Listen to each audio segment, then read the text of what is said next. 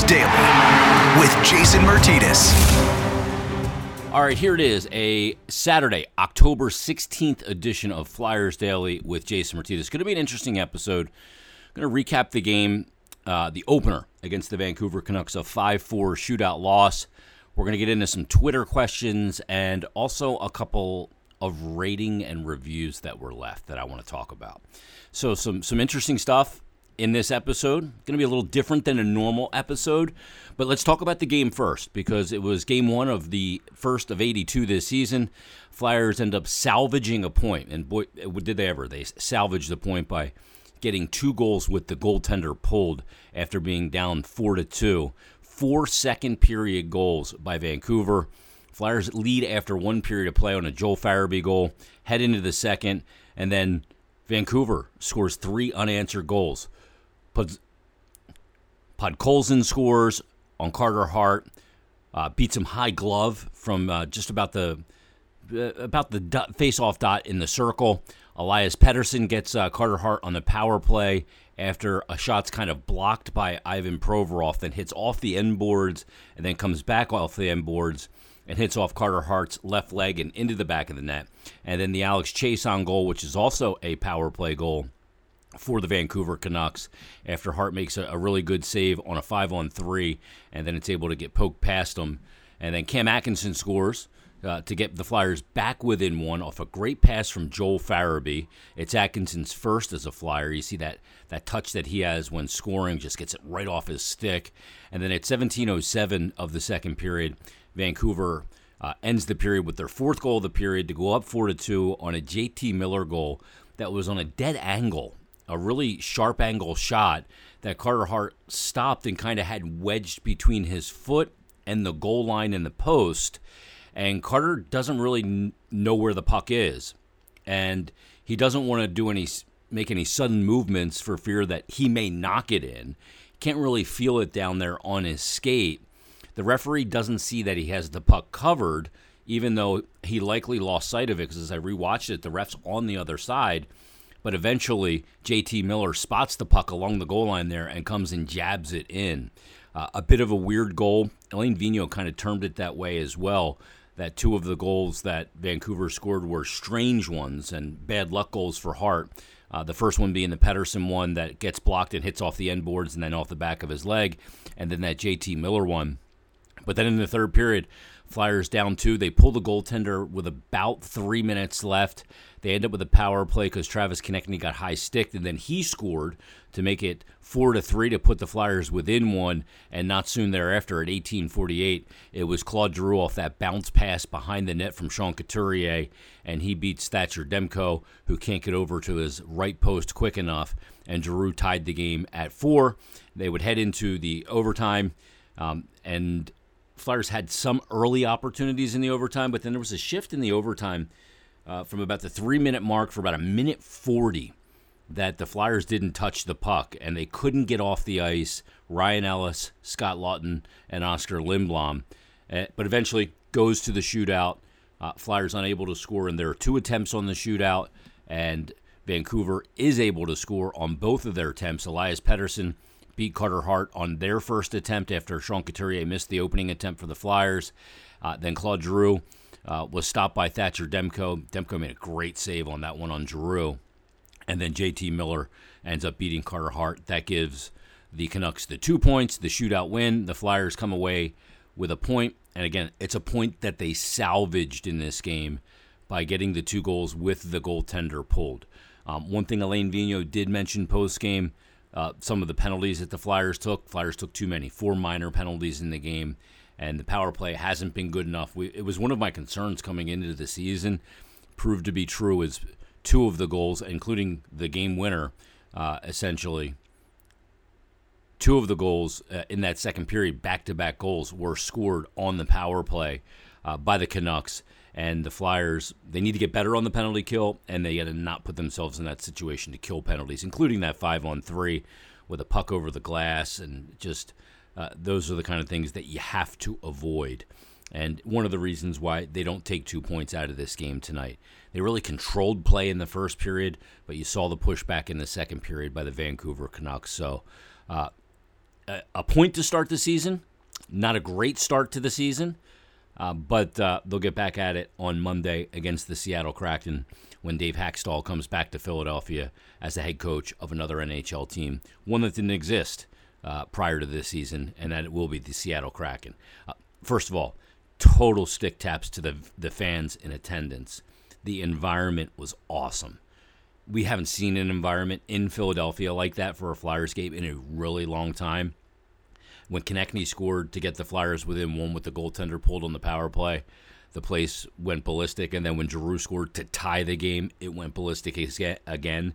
And it was just awesome to have everybody back and cheering and going crazy. I know they didn't win the game, but uh, the number one star of the game for me was the fans. It was just incredible to see. So um, that part felt really normal and really good.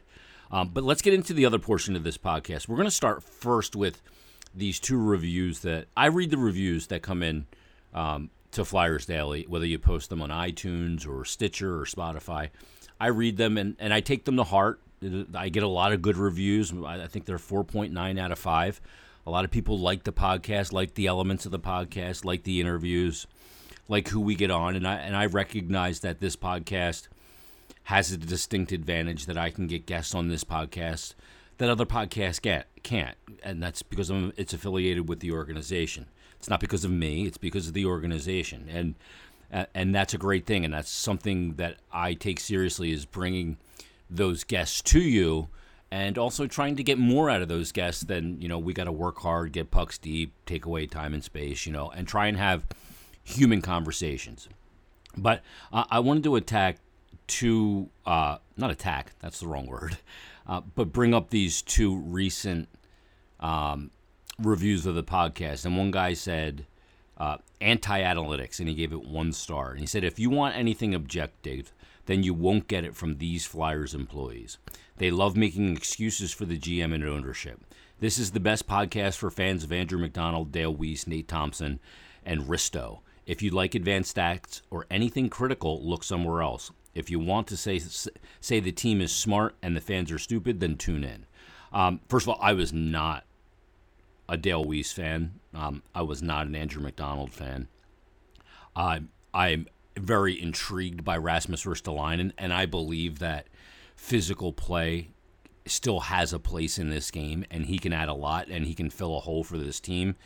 If me liking him is anti analytics because the analytics say he's Andrew McDonald. look, and I, I Rasmus Andrew McDonald never had three straight, four straight 40 point seasons. I think if you think that Rasmus Ristolainen is Andrew McDonald, I think that's foolish if that's what your analytics say and you think I'm anti analytics because I believe that, then fi- that's fine.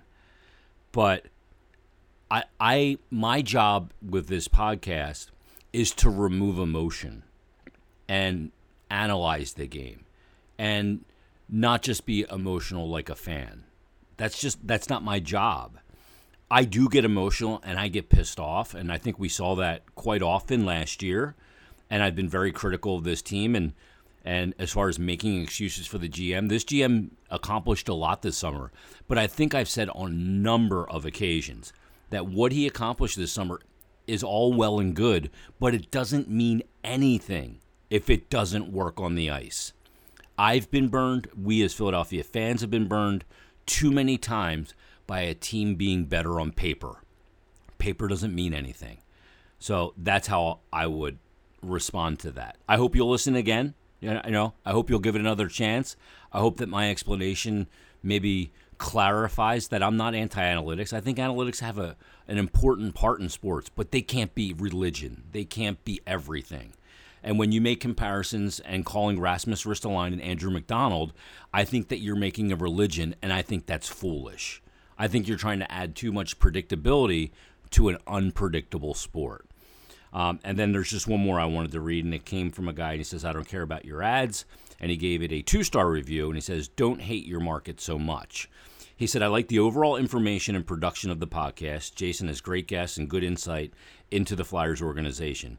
He said, My complaint with this podcast is Myrtetus's attitude towards Phillies fans. Uh, it feels like most episodes start off with whatever grievance he has on rumblings from social media and his perception of the overall mentality of the fan base. I think it can be really great cast when you get past him telling Flyers fans to calm down or stop overreacting or what we're we're wrong about something. Again, I like his lens on certain situations, but he does generalize the fan base too much. Give your opinion and allow others to have theirs. That's great advice. And I do and I do do that sometimes. I get annoyed with tired narratives. I do. Everything, you know, when you lose a game, it's the goalie's fault. Um, I try to look deeper than that and find, you know, the the situation, where the breakdown was, why it happened, and all those things. And sometimes I do lump fans together that are dissatisfied, and I'll keep and I will be cognizant of that to not do that. Now, a lot of times, as far as starting the po- podcast off with something based off social media, in the off season, that's what we do. We do a lot of that. We have to go to social media. There's nothing happening when the team's not playing, and we go through questions and and complaints, and we do an episode on certain subjects. Um, that will change now that the season's here. We have more reaction, and like we're going to get to right now, we're going to get into questions from after the game tonight. So, you know, it, it changes throughout the year of the podcast. And this podcast is not perfect. And there's things that I need to change about it. And there's criticisms that I need to consider that are valid. Um, and with that, I will do that. Um, but there are certain things that I, I won't change. I, I'm not going to be just over the top angry and scream and yell like some other podcasts do. That's just not who I am. So I, I hope that makes sense. But let's get to some Twitter questions as a way of a, segue. And as Isaiah from uh, OMB Puck tweets in, and he says, Was that Podkolzin goal an example of a goalie positioning himself out of making a save? It's something that Kevin Woodley talks about a lot. Yeah, Kevin and I do talk about that. And sometimes you can position yourself out of making a save by the way you set up on a shot.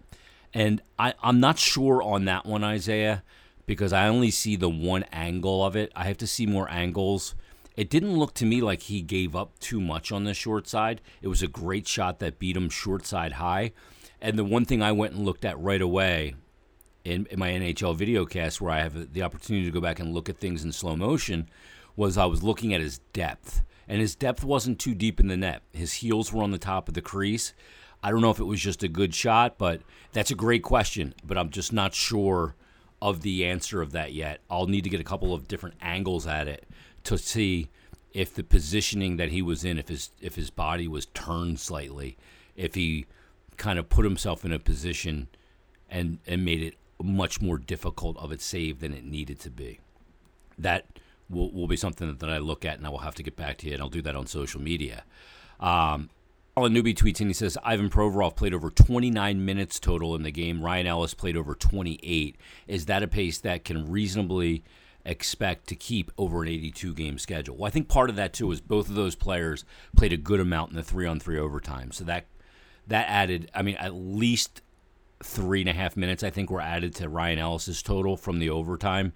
And Provorov was out there for multiple shifts. And like I mentioned, kind of right off the top, Ellis got caught out there for that minute and 40, minute 50 long shift um, in, in, late in that overtime from about the three minute mark to about a minute 20 left. So uh, that tilts it. But no, that, that I think that's too many in a normal 60 minute game. I don't think they should be playing that much because that is a lot to expect over an 82 game season, especially, especially Colin, when these games still are condensed. Um, Matt Cousin tweets in and says, "How many games in should we start to worry about Carter Hart's confidence and overall play?" I, I, can't even think about that right now, to be honest with you. A couple of the goals tonight were weird, and, and you kind of go to yourself as a goalie like, "Oh boy, here we go again." Right? That's what you're thinking. I, I don't think that it's anywhere near that right now, so I, I'm not even going to worry about that right now. Let's take game two that he plays, whether he plays against Seattle on Monday or he gets uh, the Boston game on Wednesday. We'll just go from there. But uh, when it's time to answer that question, I think will be I hope it's never time to answer it, to be honest with you. But we'll take that as it becomes pertinent. I don't think it is just yet. Spencer Severs tweets in and said, AV said the penalties were the reason the momentum disappeared. He said, I feel though many teams with good PKs gain momentum, gain more momentum when they kill a penalty. How do they fix these issues? Is it personnel, execution, or coaching? Great question. I don't know. um, I think that they have some pretty good penalty killers on the team, and I think they've had streaks where they've killed penalties well, and then there's others where I feel like they don't pressure the puck enough, and they let the opposition set up. And when the opposition can, opposition can set up with time, they're, they're these players are so good. They're gonna they're gonna find a way to beat you on that east west play or move the puck high to low. I think the Flyers need to pressure the puck more. And I'm not sure if that's what's being coached. Um, I'll have to ask around and ask some questions on that. Uh, but the penalty kill is not where it needs to be. I think I think we all agree on that. Teddy Z tweets in and says, "Why, why, why can't this talented team score on a shootout? After a tremendous OT, it looks like Carter ran out of gas. Will this comeback give them something to build on for Monday's game? I don't know. I don't know if it, a game like this really gives you something to build on. There were elements of the game I thought they did really well. They got off to a great start. That was one of the the boxes they needed to check for this year to get off to better starts. I thought they played a really good first period. Carter, you're right, was really good in the overtime, made some big saves after some goals that were bizarre in nature in this game. He rebounded and made some big saves. Um, why can't they score in the shootout? Why can't they score in the shootout? Ah, that's anyone's guess. I don't know. Ever since it came in, they just haven't been a team that's good at it. And I don't know why. You're right, though. They have good players. They have players that have skill to score in shootouts, but they just don't seem to have a lot of success in them. They went three and one in shootouts last year, but overall, they since they came in, they weren't that good. Spencer tweets in and says the team seemed to give up on the forecheck and were less aggressive after the first period. Are they relying on Ristolainen to carry that toughness, or is this going to be a momentum thing? When they are hot, they are mean, and when they aren't, they sit back. I, look, I think it just looks like that. When you have momentum, it looks like you're all over the opposition, and they have you're suffocating them. And when the other team has the momentums, it looks like you're chasing your tail. I think that's just part of it. Um, I, I don't think it. It's to me, it's not an effort thing. It's just the ebbs and flows of a game. Bahama Mama enthusiast tweets in and says, "Can you evaluate Carter Hart? He seemed as bad as ever, and in my opinion, was the reason they lost." Look, I, am not going to say that he was great in the game. I thought he made some really good saves, especially in the overtime. In the first period, I think he made some key saves when he finally saw some shots. But the two goals that were scored they're weird goals. Like they're bizarre goals for the block shot that Provorov bounces that blocks, and then it kicks off the the kick plate of the boards, and it kicks off there so hard it comes back and hits him in the back of the leg and goes in. Like that looks really bad, right? But that's just a bad luck goal. The other one where he had it up against the post, like that can't happen. Uh, he's got to know where that puck is. He's got to be able to find that puck. I in looking at it, and I, and I, looked at it several times in slow motion. I'm just trying to figure it out. He just didn't know where it is, and when the referee sees that he doesn't have something covered up, he doesn't blow the whistle. Um, I don't think it was the reason they lost the game, but those are two weird goals that went in, and I guess it's easy to blame the goalie, and but they're weird goals. Uh, the other goal that you know, to be honest with you, I didn't love the first goal, the the Podkolzin goal because it was a clear sighted shot. Um, and there was the original question that was asked. It was a clear sighted shot that he had a beat on. The player just beat him high glove for his first ever NHL goal. You know, I'd like to see him fight that off. He didn't fight that one off. He had a really good preseason. We'll see where his game goes here in the regular season. It was an okay start, but it wasn't a good enough start for Carter Hart in this in this first game of the season. He didn't lose the game for him, but he didn't win the game for him either. I guess that's maybe the best way to put it. All right, that's going to put a wrap on Twitter questions. That's going to put a wrap on going through some rating and reviews. If you want to leave a rating and review, by all means, I would love it if you did it. I'd love it if you left a good one. If you if you have a complaint you want to leave in a review, hey, I read them. I will take them to heart. You can either just tweet me your thoughts, or you can put them in a rating or review. I have no problem with that. In the meantime, everybody enjoy your weekend. Flyers will be back at it coming up on Monday when they take on the Seattle Kraken. I hope this episode was enjoyable, even though the result wasn't enjoyable. The game was good. It was great to have back, and it was great to. If you were in that crowd, I applaud you. You were awesome. We'll be back tomorrow with another brand new episode of Flyers Daily. Have a great day.